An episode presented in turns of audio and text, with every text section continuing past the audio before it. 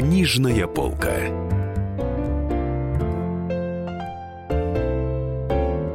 Здравствуйте, друзья! Денис Корсаков, Дарья Завгородня. А в гостях у нас Анна Харужия и Алексей Паевский.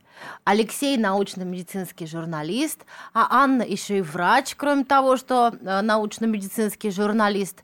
Анна – невролог, по-моему, да? Нет. Я радиолог, а, будущий. Ага. Я сейчас как раз в ординатуре а, по лучевой диагностике в научном центре неврологии. Вот, очень интересно, потому что эти люди написали книгу «Смерть замечательных людей» глазами современных врачей. Там просто буквально все знаменитости. От первой выкопанной археологами австралопитечки Люси или Люси. Люси. А, Люси, да. Там фараон Тутанхамон тоже там. Да. Александр до Сергеевич Андропова, до, Пушкин, да. до Э, Александра Федоровна и так далее, и так далее. Да, все, кто, Но в общем, умер не первая загадочной книга Алексея и Анны, у них на московском... Это как раз первая. По, по, по времени написания она первая. Ну, скажем так, да. Э, на Московской международной книжной ярмарке э, была представлена другая книга, которая называется «Вообще чума. История болезни от лихорадки до Паркинсона». Да. Да. Вот. И вот про такие чудесные Тех истории. же авторов. Да, про такие интересные и замечательные, обольстительные совершенно истории мы будем говорить сегодня. Ну что, вот. первым делом мне хочется спросить, э, так сказать, на, на что опирался, какой критерий был выбора? Потому что, ну, вы не всех, кто загадочно, так сказать, скончался, взяли. А, вот вы не взяли Сталина, там, Горького, например. Ну, э, во-первых, всех не возьмешь. Во-вторых, как бы наша цель все-таки была не, только и не столько э, расследовать или исследовать обстоятельства смерти человека, потому что это была бы какая-то пляска на костях в каком-то смысле. А мы отбирали те случаи, которые, во-первых, просто, просто сами по себе интересны, как клинический случай раз, во-вторых, э, которые позволят, позволили бы человеку узнать что-то новое э, по медицинской точке зрения. В-третьих, а, позволили бы человеку избежать каких-то ошибок, которые, к сожалению, история а, преподнесла. Да, да, которые да. часто случаются в, в личной жизни многих людей. Ну, давайте пойдем по личностям, собственно. Начнем с самой, наверное, популярной личности вашей книги. Это Пушкин. Известно всем, что он погиб на дуэли. Э, можно ли было его спасти, э, если бы эта дуэль произошла сегодня? Скончался от раны Скончался бы он, да, от ран, он же несколько дней мучительно умирал. Вот можно было ли современным хирургам его спасти? И что можно было бы, да, что можно было бы сделать тогда, чтобы, может, его спасти как-то? Вообще, по-хорошему, конечно, его можно было бы спасти. И, в общем-то, сейчас современная медицина, она бы с легкостью с этим справилась. Дело в том, что у него была, скажем так, такая травма не специфическая, то есть раневой канал, который а, захватил э, нижнюю часть живота, прошел бедро и а, так далее. И Пушкин потерял много крови. А, Два он, литра. Да, Выпустить. ну, в общем-то, это очень так внушительно да, в объемах организма, если смотреть на организм в целом. Потому что всего там 5 литров примерно. Ну, где-то, да, около 5-6 литров.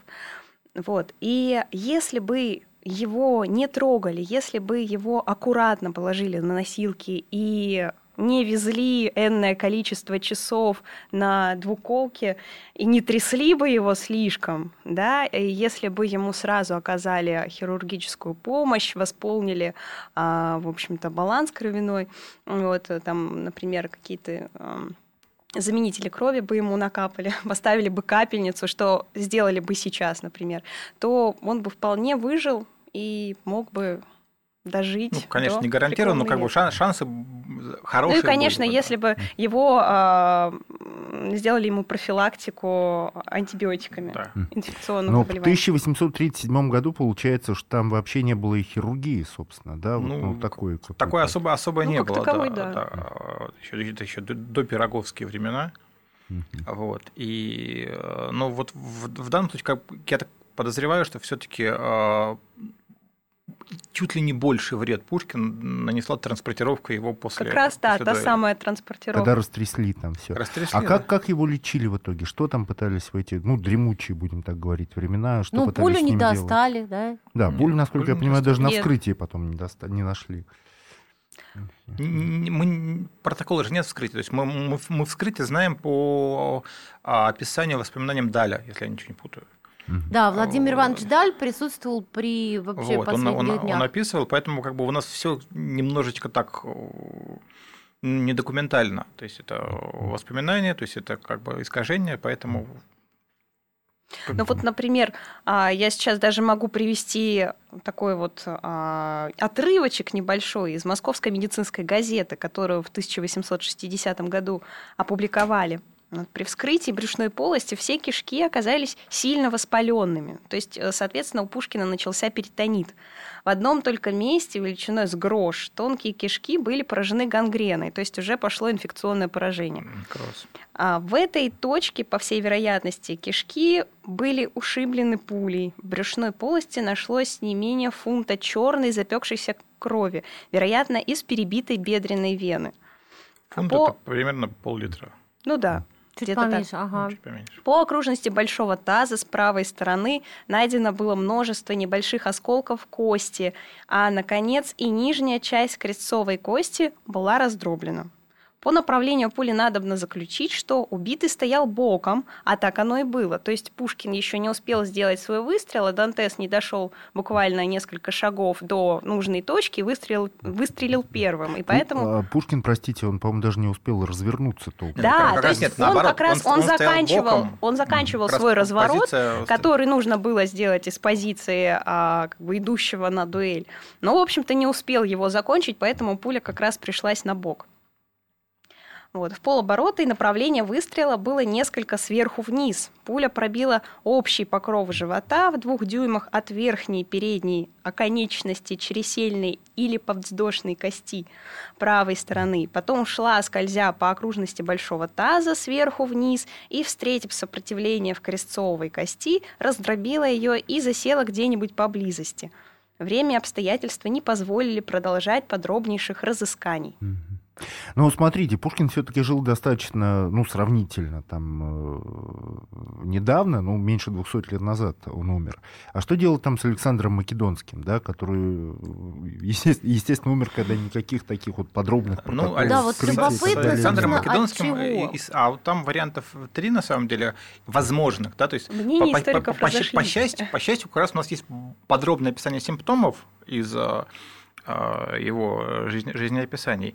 И вот как раз с Александром Македонским это как раз а, один из тех случаев, которые рассматривали, а, есть такое замечательное а, закрытое сообщество врачей в Мэриленде, если ничего не путаю. Да-да-да, штат А, Мэриленд. Да, штат Мэриленд. Они как бы вот, такой...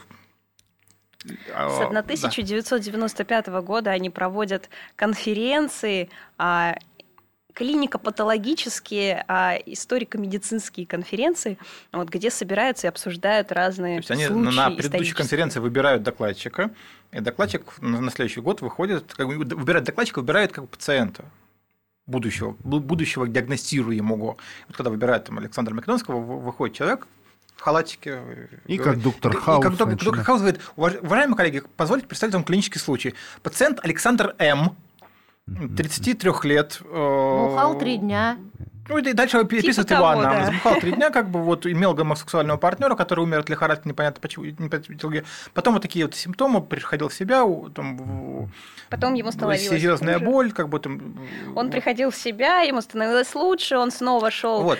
а, и не И мог коллеги избежать начинают- возлияний. Кстати да, говоря, насчет три дня, тоже сказал Даша, это не преувеличение, он накануне выпил примерно 6 литров вина. Да, как, вот, э, ну, это- сохранились записи. Конечно, конечно, вино там было не то, что сейчас. Оно было разбавлено. Да, Разбавленное. но, Но тем, тем не не менее, менее. Да. А при этом, при этом это самое, при этом ре- ребята делают именно дифдиагноз, они Дифференцированный Да, вот они, они отделяют там одно, и там, собственно говоря, как раз вот вари- вариантов было три, если я не ошибаюсь, А, отравление, а вот и самое интересное, тут син- синдром Гиена Барре.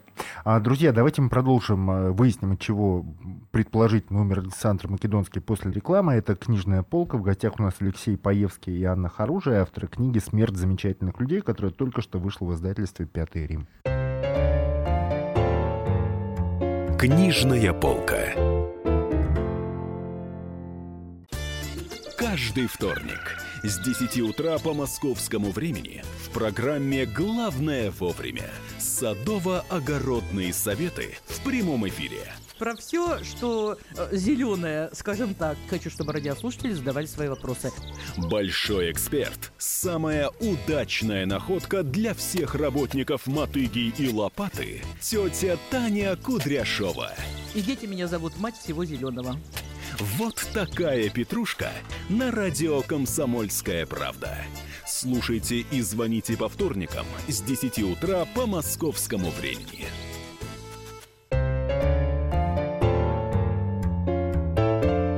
Книжная полка.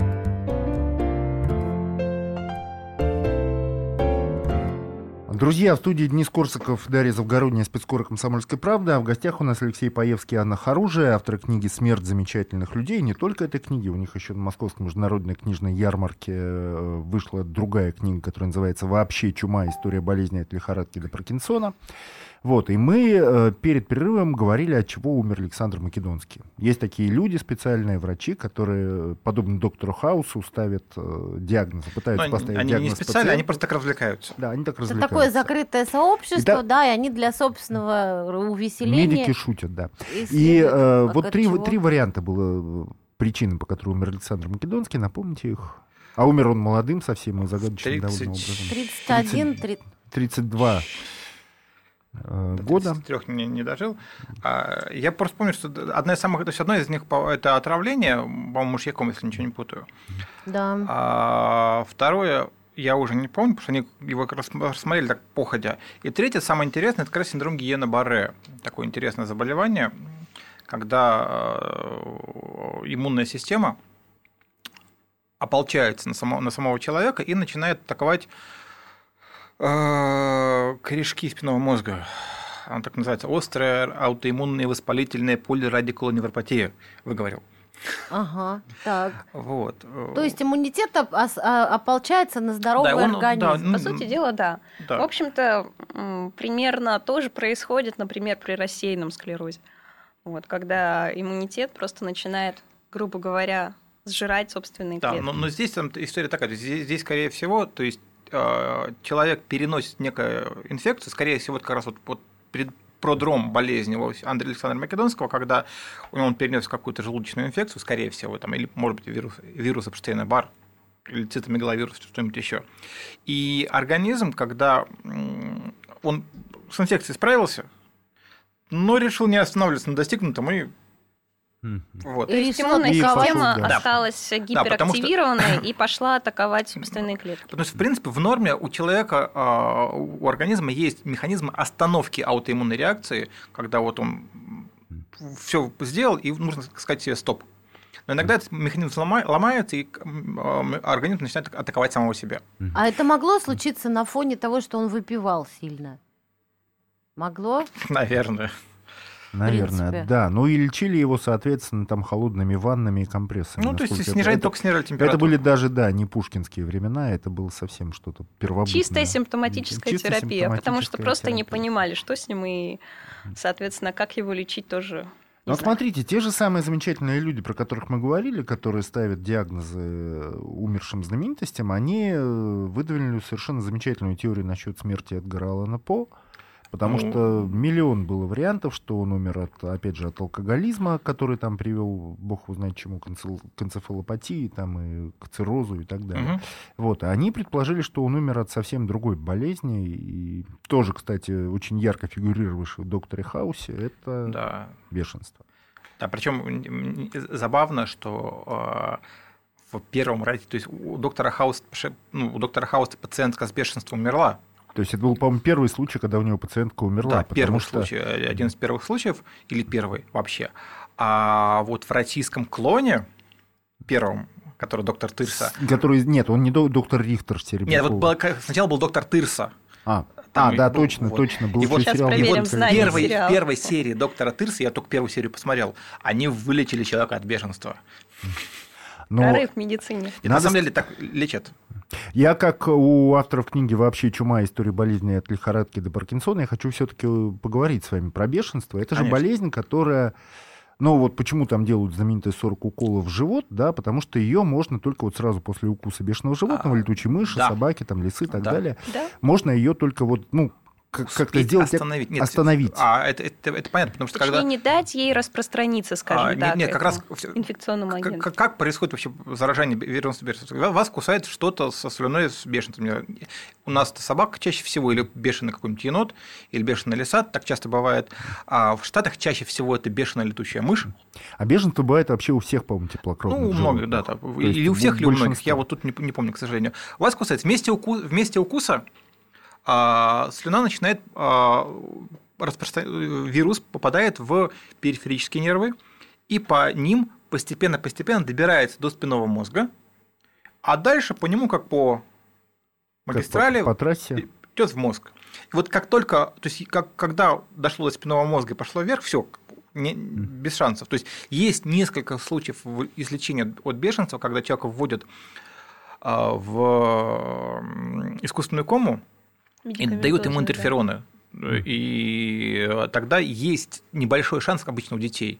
А он пока там две недели в коме пролежат, организм успевает наработать антитела, и они попадают в мозг. И... Чтобы этот вирус все-таки Да. убить. Но в это как бы крайне- крайне ред- крайне заставить редко его получается. И это э, вообще начали делать недавно. Да, недавно. Милокский протокол, Лет- кажется, лет кажется, называется. 12, там, 15 Ну, может, назад. 20, ну, максимум. А что ж там с Эдгаром Алланом Поттом? А, ну, как бы, то есть там все, все симптомы очень подходят, потому что, э, во-первых, нужно сказать, что большинство, как бы, большинство данных о том, что он очень сильно бухал, скажем так, и пил, э, и уже был хроническим алкоголиком, они как бы происходят от его недругов. То есть такая, ну, он, конечно, пил, как многие, но не настолько, считаю, что... называемый То есть были завистники, пиар. ненавистники. Да, но- Ой, конечно, ну, кстати, конечно. про Пушкина распространяли, что он пьяница, а он да, да, не да, да. был. А Ну, на самом деле. Эдгар Аллан По, он даже до цирроза печени не допил. Да, да, да, все, правильно. А Вот. И э, вот как раз очень хара- хара- характерный пример, характерный пример а, и такое ф- подчеркивание, что вот действительно очень похоже на беженство, это когда а, врачи решили, что у него действительно делирий алкогольный, и решили дать ему выпить. Белая горячка. Да, то есть как бы языком. не совсем белогорячий какой-нибудь, ну не суть. Ну, А, галлюциноз да, некий, да, да. да, да, да, да. А, И он отказался от, и от спиртного, и вообще от питья. Как вот эта вот водобоязнь, это очень характерный при... А вообще нашли его в тяжелом полуобрачном состоянии под лестницей таверны. Э, Да, да, Решили да, да. сначала, что он пьяный. но Он же был в был- этом самом, он еще был в в чужой одежде. не мог говорить, не мог двигаться. Ну, естественно, решили сначала, Да, что да, он да. нажрался, грубо говоря. Да, и а очень, потом- очень, хара- очень характерно вот перемежающийся, как бы приходит в себя, потом снова приступ, потом снова там 3-4 дня вот, активный период болезни, вот тоже очень характерен для а, бешенства. Ну, давайте говорить вообще там про загадочные смерти, потому что, конечно, они самые интересные. Ну, вот Александр I, российский император, да, который... Про него ходят легенды, что он не умер. Ну, про многих, в общем, Ну, ходят конечно. легенды, что он не умер. Там и Брюс Ли там где-то сидит сейчас в кафе. Ну, это пьет вообще характерная, как бы бородячий сюжет а, любой. Да, От житий святых до, да, до Брюса Ли. Да. И он стал старцем Федором Кузьмичем. Да. И прожил там еще много лет. Но это была устойчивая легенда, устойчивая, надо да, сказать. и находили подтверждения. Ну, подтверждение находили, но я опять же хочу сказать, что да, если э, Александр I хотел праведной жизни, да, то он и он был, эта поступка его был бы христианским, он не имел э, христианского права оставить трон. Как бы тут вот это для него это было то самое. Вот. Ну так на самом деле, там же существуют подробные протоколы, э, много свидетельств, как он болел, как он умер. Да, от, чего, да, да. от чего реально умер Александр? Там э, история такая, то есть, скорее всего, это была это самая, господи, лихорадка, неправильное слово лихорадка. Менингит на фоне действия... Э, То есть, да, то есть, началось, на- началось все с какого-то там этого самого, с какого-то э, инфекционного заболевания, которое в итоге привело э, к менингиту. Да, то есть очень хорошее ну, воспаление. Менингит у нас воспаление головного мозга, Не, менингит это воспаление оболочек Ну, мозга. да, скажем, воспаление оболочек спинного, головного мозга. И, но одновременно, одновременно, одновременно ему э, делали эти самые, прикладывают шпанских мушек. А это вполне себе яд. А, то есть это шпанская муха, это жук-нарывник. и содержит вполне себе такой качественный Но яд. там прикладывали, естественно, не самих жуков, как пиявок, а препарат сделал. Ну, то есть пласт, да, там, из, них, из них делали пластыри, приклад- прикладывали. Конечно, там, э, чтобы убить Александра Македонского, нужно было грамм 5 этого яда. Александр Первый. Александр А, Первый. Александра Первого, конечно. А Вот. Но, э, тем не менее, условно говоря, ослабить, очень сильно ослабить организм, чтобы он не, не мог справиться с тем же менингитом, это вполне реально было.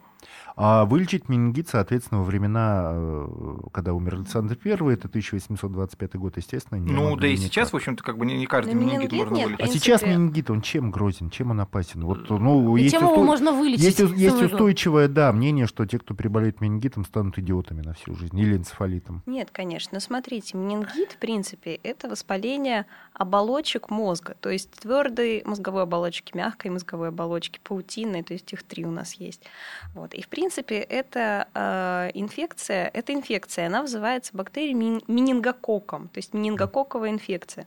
И, в общем-то, ее лечат антибиотиками соответственными. Это книжная полка. У нас в гостях автор книги «Смерть замечательных людей». Будем говорить о смерти замечательных людей после новостей и рекламы. Книжная полка. The time for empty talk is over. We will make America great again. Это все мы слышали. А что на самом деле происходит в США? Реальные новости, курьезы и события, которые нигде, кроме Штатов, случиться не могут. Как они там за океаном вообще живут? Разбираемся в программе «Не валяй дурака Америка» с Марией Берг и Александром Малькевичем. Слушайте и звоните по понедельникам с 12 часов по московскому времени. Книжная полка.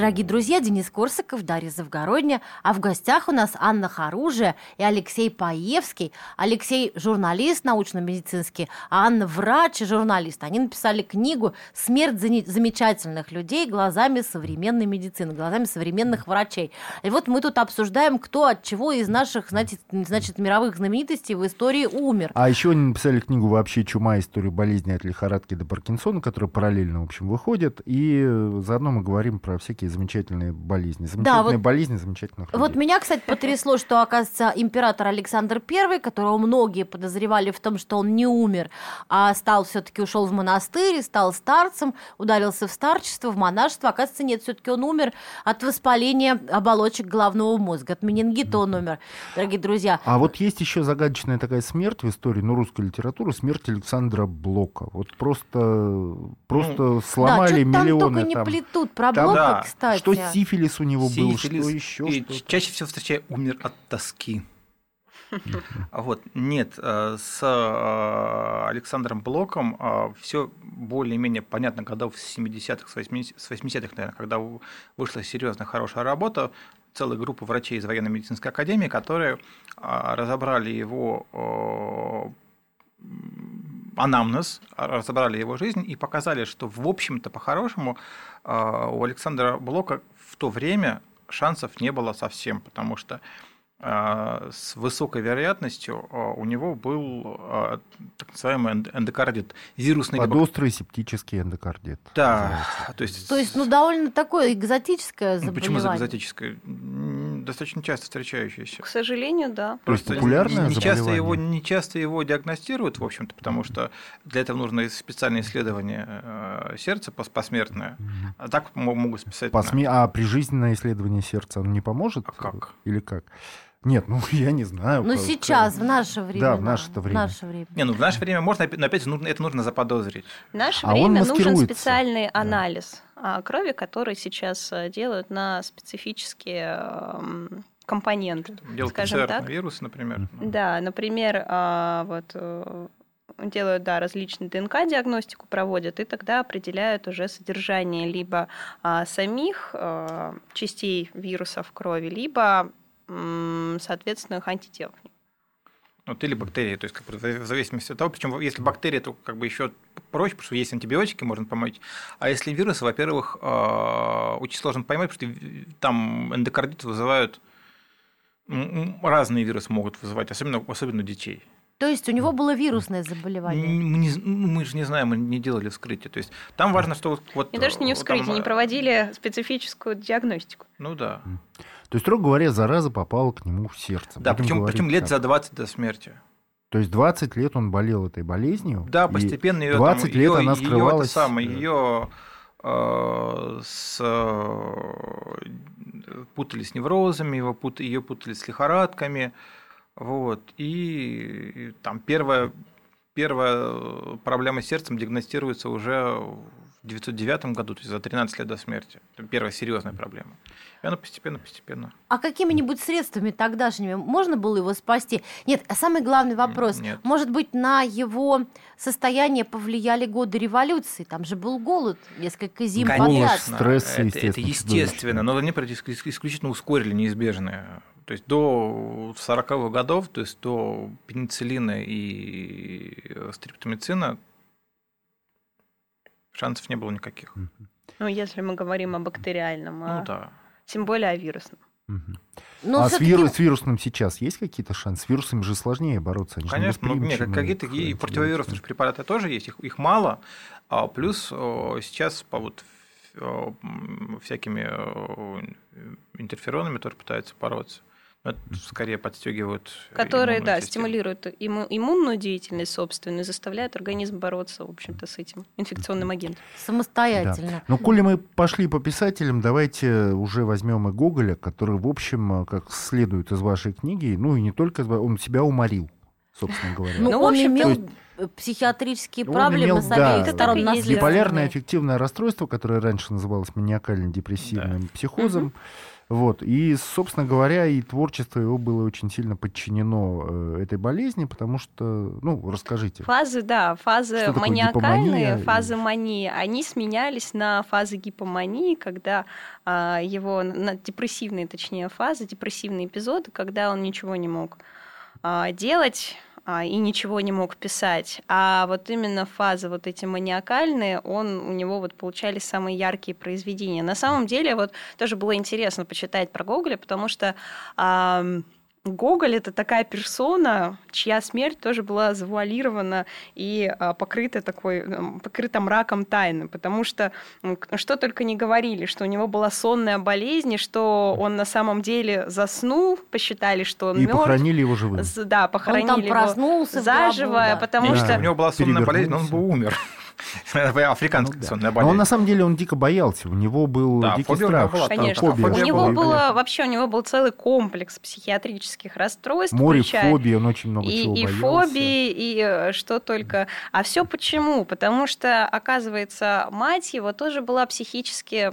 У нее были проблемы с психикой, и даже школьные товарищи Гоголя называли ее ненормальной. Ну, то есть это было прям очень заметно. И, И он, отец, к сожалению- и отец у него был тоже, судя по всему, больной, и у обоих было биполярное аффективное расстройство. Вот они нашли друг друга, и Ну, получился Возможно, у них... никто, никто не знает, что конкретно у них было, но то, что они были, да, психически чуть-чуть вот неуравновешенные, а, ну, в общем, они страдали психическими расстройствами, да, это факт. И, к сожалению, вот он а, унаследовал, скажем так, это заболевание, и оно у него таким образом появилось, проявилось в как раз 30-е, 31-е годы на 19 века. Ну, собственно, в юности. Но еще Ну раз, да. биполярное аффективное расстройство, когда чередуются две фазы. Первая это фаза гип- гипомании или мании, Да, там да, э, разная сложность, когда у человека эйфория, когда ему легко пишется, у него ассоциация идей невероятная. Это вот как раз мне, да, она Очень как раз сопровождается да. Ускорение мыслительного процесса, повышение настроения, что как раз и есть ма- мания,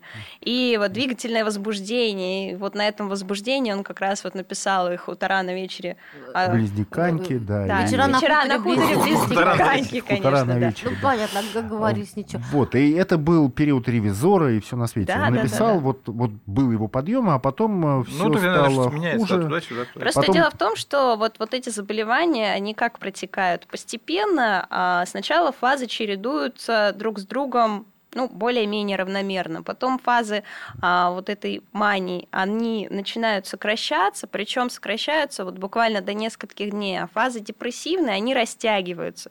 И а, фактически человек не вылезает из вот этого своего ну, это вот как раз случай Гоголя, потому что там есть разные варианты, насколько я понимаю, развития бара, но вот в случае Гоголя действительно вот этот солнечный, радостный... Ну, кстати говоря, есть теория, что и у Пушкина во время Болдинской осени у него, осени у него была такая гипомания, у него была легкая стадия бара. Но у него осенью всегда была активность, повышалась у Пушкина ну, всегда. Ну, есть теория, что Болдинская осень не тоже... Не связано с, ни с каким баром. Да, вот, а вот у Гоголя, да, у него, значит, потом пошла депрессия, он В конце концов, в на религиозном, да, на религиозной почве как раз он плюс окончательно... Еще, плюс, что у него, у него близкая, близкая подруга умерла. Умерла, и... вот, и вот она... Он из-за религии, да, он оказался... Он отказался от пищи, отказался от воды, и постепенно таким Самое образом, несмотря на уговоры своих друзей, в общем-то, сам свел, к сожалению, Ну, и одна из э, его фобий была с детства. Он смертельно боялся адских мук, он смертельно боялся попасть в ад. И, соответственно... Смерть — это нотофобия. Танатофобия, да. Да, нет, именно ада, это боязнь именно вот ада, да, потому что мать ему радостно рассказывала в детстве, что да, его там да, может да. ждать. Мать его тоже была очень набожной, и как раз-таки об, об адских муках она, можно сказать... Ну и, собственно, а почему вы сказали, что самое главное, он лишал себя сна? А потому что э, это убивает быстрее всего.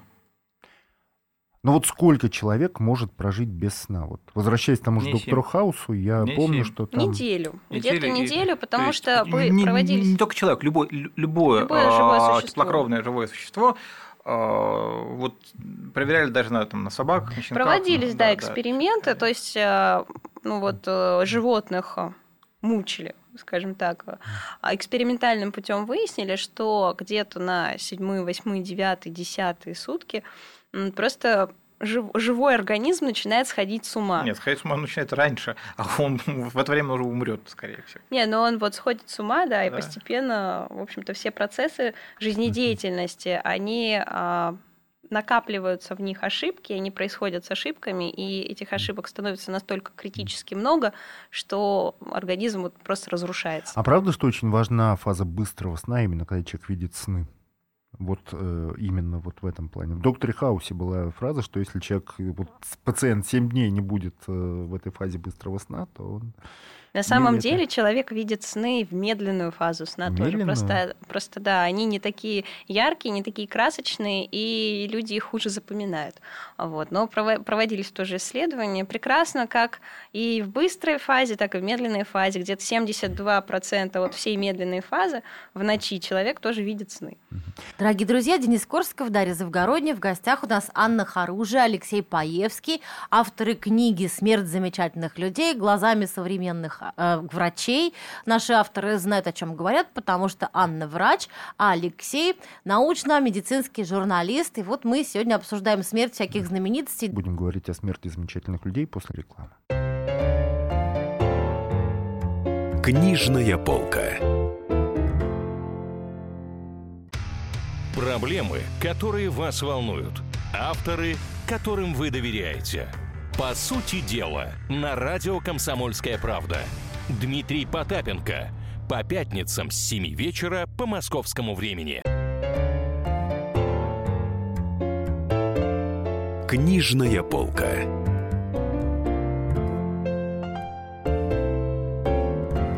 Дорогие друзья, Денис Корсков, Дарья Завгородня. В гостях у нас Анна Харужи, Алексей Паевский, авторы книги «Смерть замечательных людей. Глазами современных э, врачей».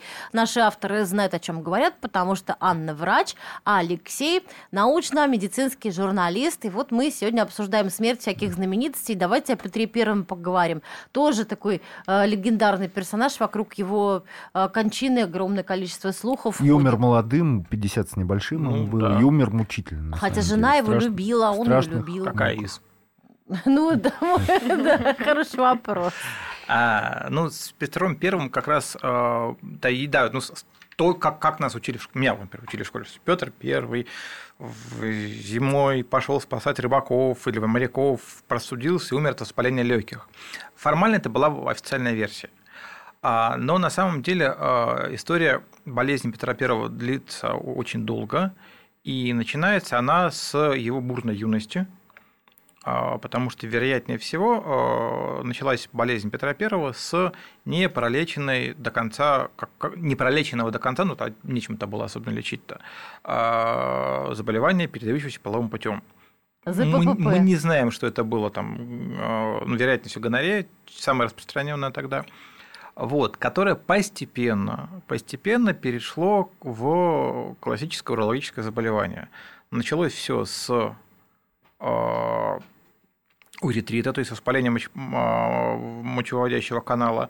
И мы знаем, что Петр I, э, обладающий реальными, настоящими талантами к медицине, к хирургии, он увлекался ей, сам делал операции, э, рвал зубы своим подданным, делал операции по поводу водянки, учился у Филиппа Рюиша, главы гильдии хирургов Амстердама.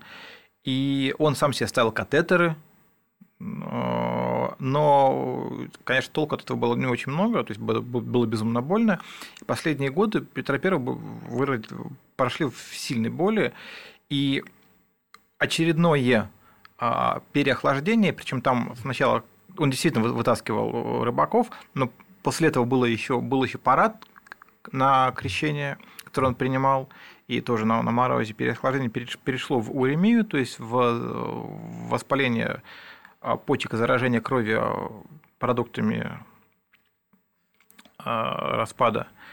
И вот на, на, на фоне всего этого, на фоне по, по, действительно там отрав... ну, заражения крови и всего остального, у него еще в самом конце, там, за, за, за день до смерти случился инсульт. А инсульт случился самостоятельно или как а, ну, осложнение? Ну, кто знает, как бы. Может быть, из-за боли, ему же больно было. Я думаю, что это От же... напряжения, да, и от Тоже может быть. Ну, тут как бы, тут мне невролог скажет. Ну, Бывает насколько я... от напряжения?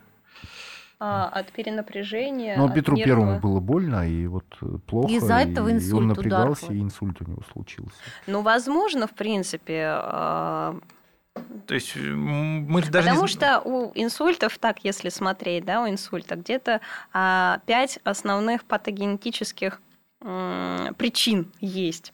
Вот. И а, в зависимости от того, какая это причина, в принципе, эту причину может вызвать любое воздействие такое серьезное.